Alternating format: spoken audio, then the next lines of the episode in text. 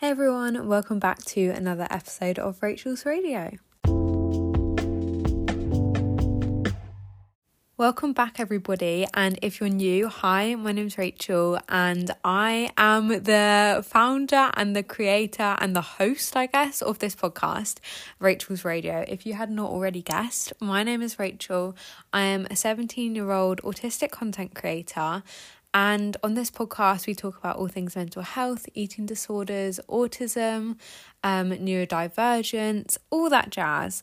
And in today's episode, I have a very exciting one because you guys are actually getting involved. Now, if you do want to get involved with future episodes, that will definitely be an opportunity in the future again. So please go and follow my Instagram at Rachel Recovering or my podcast Instagram at Rachel's Radio for any future updates. But yeah, in today's episode, we are talking about relationships, navigating relationships as an autistic person and just that whole minefield i feel like we could do multiple episodes on this.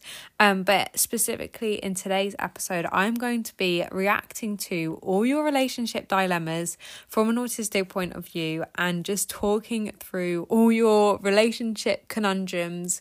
And yeah let's just talk about it so, yes, in today's episode, I'm going to be reacting to all your dilemmas. Now, if you do want to get involved, as I've already said, head over to my Instagram for future episodes. But a big shout out to everyone who did get involved with this one. And I feel like we should just go straight into it. Now, this is just me reacting live. I have not like read through them or anything like that. Um, so this is just my honest reaction. But yeah, this is me reacting to your dilemmas, and I feel like my experiences and my journey will be in a whole nother episode because there is just so much to talk about. So let's get into the first one. Okay, so number one, someone has put, don't know if this counts, but several people have thought I was flirting with them when I was just trying to be nice. And if I actually like someone, I have been told by my friends that they would have never guessed it if I hadn't told them because I act in the wrong way. I feel like in my opinion, as an autistic person, or in my experience rather, I feel like I really struggle with social cues. So I struggle with knowing when people are sarcastic. I struggle with knowing um, kind of people's intentions and what people mean. Um, so I can imagine where this person is coming from.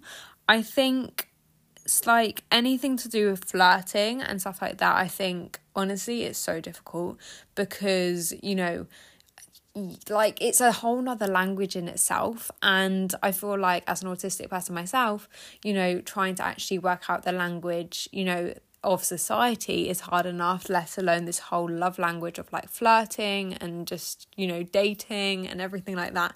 So i feel you on this one. Um i feel like I feel like I don't know. I feel like as well as autistic people, you know, we say things as they are quite a lot of the time, but at the same time we also have to know the whys behind things. So I feel like anything like flirting and stuff like that is just like it's not direct. You don't get, you know, like it doesn't you know you don't get the the meaning like straight up it is you know quite you know like coded and in riddles and stuff like that and that can make it really hard to understand someone's intentions.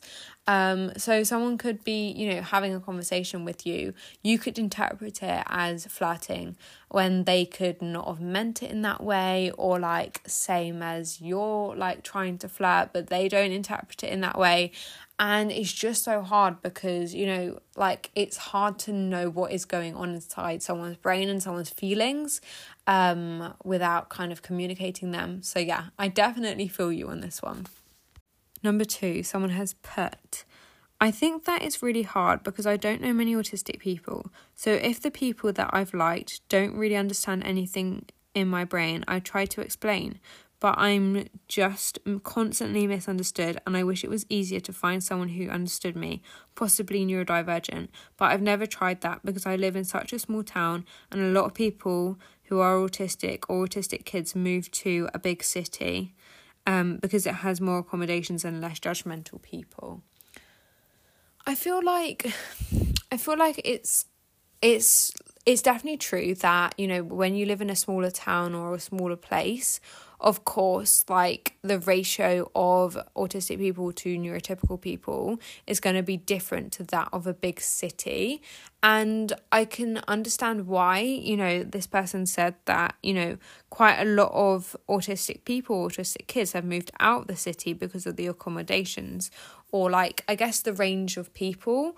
Um and I think, you know, it's just it's just to do with like demographics and like you know so many different factors but obviously a bigger city is you know like ratio wise is going to have more autistic people because there's more people in general i don't know if that makes sense but i feel like I can completely understand that. And I think that if you're in a small town, it's easy to perhaps feel that, like, you know, no one really understands you or like you don't you haven't found your people but i just want to reassure you that like you know there are so many people that are going to be your people you just haven't met them yet and maybe that does mean going to a new city or moving away or moving country or wherever um but you will find your people. And i feel like limiting yourself to one like town for the whole of your life like i just think that you're not gonna meet a range of people because obviously you know you're living in the same community for your whole life and you're just not going to get all those different experiences. And i'm not talking about moving to the other side of the world. I'm talking about just getting a taste for different communities different neighborhoods you know different cultures different lifestyles and I feel like you will find your people and especially if you go to perhaps like you know a place of education or something like that where there's quite a lot of autistic people or autistic people tend to gravitate towards it um you know like a certain course or something like that i feel like yeah then you might find neurodivergent people that perhaps understand you better because of your shared experiences. Um so yeah i feel like it's all about meeting new people and i think just getting yourself out there like perhaps going to clubs or you know taking opportunities and meeting new people.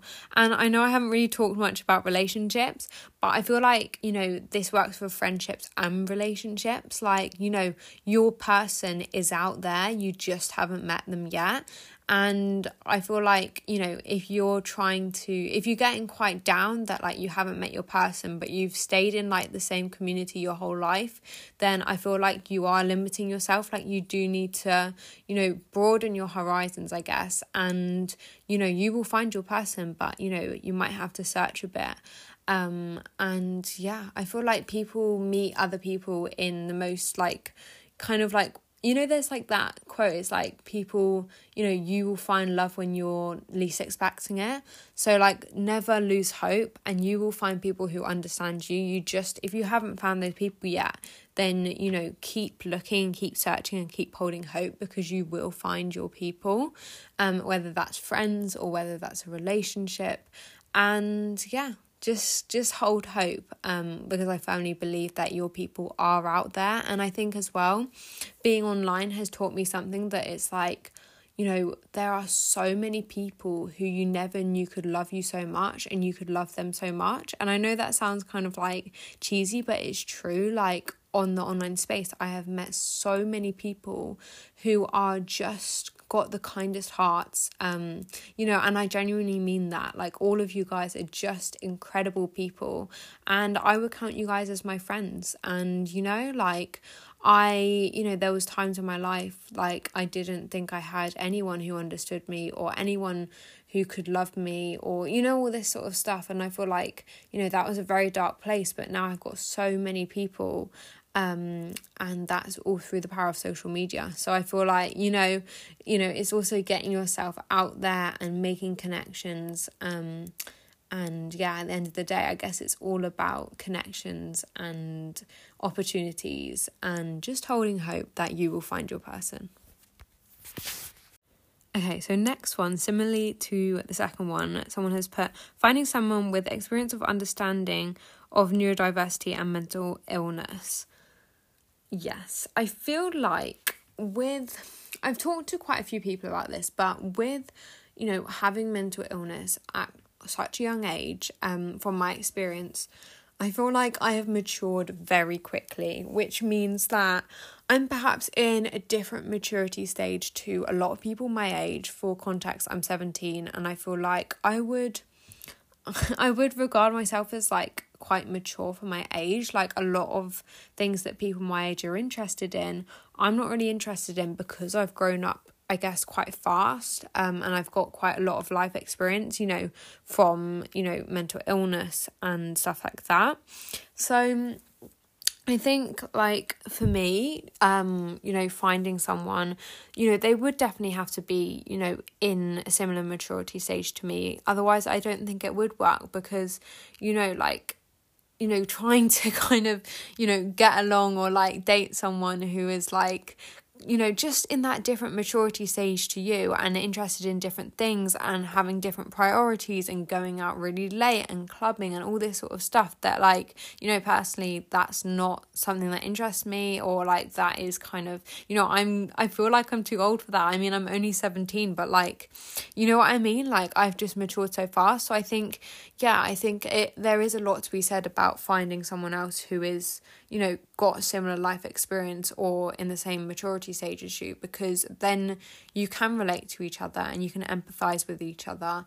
And yeah, I feel like you can understand yourself better. So, yeah, I think for me personally, like finding someone who, you know, can, like, not necessarily has experience of mental illness or is neuro um divergent, but I think it would be very important that they, you know, would be able to understand me and empathize and you know yeah support me i guess. But you know not support me like you know i need someone to support me like a carer would but i mean more like you know we can support each other and we can both be there for each other because i think that's really important. And obviously you're gonna encounter challenges in life. Like obviously i know that from experience but i think you know having someone who will stick by you through that um, and is aware of that and, you know, is supportive and, you know, yeah, has the same values as you. I think that's really important.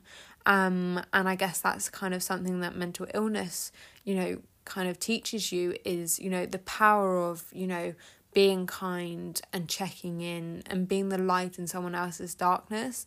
And, you know, I feel like, you know, that is, you know, that is important to find in someone um you know if you're dating or something like that like they have the awareness of you know of your needs and what you've been through and is respectful of that and is mindful of that and mindful of your triggers and stuff like that. So yeah i think there's a lot to be said for finding someone who has not necessarily mental illness but has life experience so that they can relate to you support you and empathize with you, but the key is to understand you because I feel like in a relationship, if you don't understand each other, if there's not this mutual level again of understanding, I just feel like it's not going to work because you're going to keep on clashing because you know you're going to be really understanding of the other person because you so desperately need someone to be like that for you. But if they're not, you know, understanding of you, then you know, that's going to be really difficult to work, I feel like. Okay, so next up, number four, I believe, someone has put I struggle with getting overstimulated in more intimate environments or moments. Yeah, I feel like I can only imagine this. Like, personally, I haven't had much experience of this yet. Um, but I think I can only imagine, and obviously I've watched like stuff on TV, like you know, teen first dates, first dates, um, and yeah, I've seen the environment and the restaurant environment and you know all that sort of stuff. And yeah, I can like really, really like you know empathize with you there um because I can only imagine that. Um, and you know what, I feel like that is really difficult because if you know a lot of first dates are held in a certain environment, and perhaps that's an environment you struggle with, I can see that that could be like you know a um you know an obstacle to accessing you know dating and meeting people because of that environment. Um and i guess for this what i would say is perhaps you know use strategies to better access the environment or ask you know your date to meet you halfway or something like that Um, by that I mean not geographically halfway for all my literal thinkers, but I mean um, you know, meet you like perhaps in um a like a bar that you already know or you've been to before or has brighter lighting or in a sensory hour or stuff like that. And i do think that does then rely on the other person being understanding. But again as i've already said like i think you know perhaps that is a relationship test and that is you know something that you would want to discuss with um, a potential partner because it's important and it's important they understand that but then i do understand that you know because it's a first date, you know, it might be harder to kind of communicate this and all that sort of stuff. So, yes, I do definitely feel you on that. And I don't think I necessarily have an answer apart from, you know, I see you and I hear you. And yeah, that it is difficult and I can only imagine. Okay, so next up, someone has put how to know when you're making the person feel uncomfortable or not. Again, I feel like this comes down to, you know, like trying to understand others' emotions and others' feelings. And I feel like, as an autistic person myself, you know, I really overthink and worry about what people think and worry about what people are thinking and read like a lot into a situation that doesn't need to have a lot read into it, if that even makes sense. Um, so yeah, I feel you on this one. Um, but I guess it's all about communication and being honest and open and perhaps hopefully your partner will do the same um or your potential date or something if you're like honest with them. Um but yeah i feel like that is a hard one and i feel like it is hard to know and i feel like again the whole you know like dating like minefield is just you know so hard to navigate and i feel like again i need this like rule book of how to navigate it because it is hard and you know although there are dating books out there and advice I feel like we need something for, you know, neurodivergent people because I need a step by step guide on how to navigate it all. Um, and I'm only 17 and I've got, you know, it all ahead of me.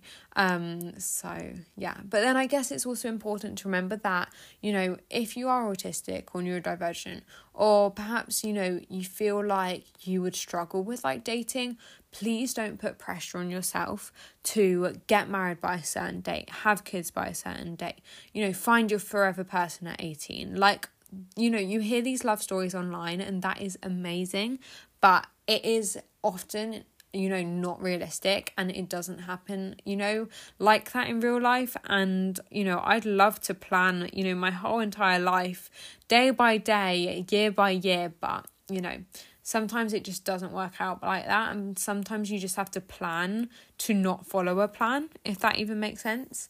Um but kind of prepare yourself that you know there's a timeline for each and every person and each and every person's is going to be different as well. So try and not put pressure on yourself um when it comes to dating and what your peers are doing and everything like that because you know if you are like if you want to find you know someone who does understand you and you know perhaps you do want to date or you do want to be in a relationship with then you know i firmly believe you will find your person um and you'll probably learn a lot along the way as well Okay, so last one, we have a little story time. So I'm going to read it out for the first time now. And that is I had a crush on a boy before I found out I'm gay, but anyways, and he seemed to like me. He texted me and we had fun talking and stuff. He also complimented me and it was all fun and games until I found out that my boyfriend also had a crush on him. And guess what? She also texted him the exact same things. They were at the same stage as we were, the boy and I.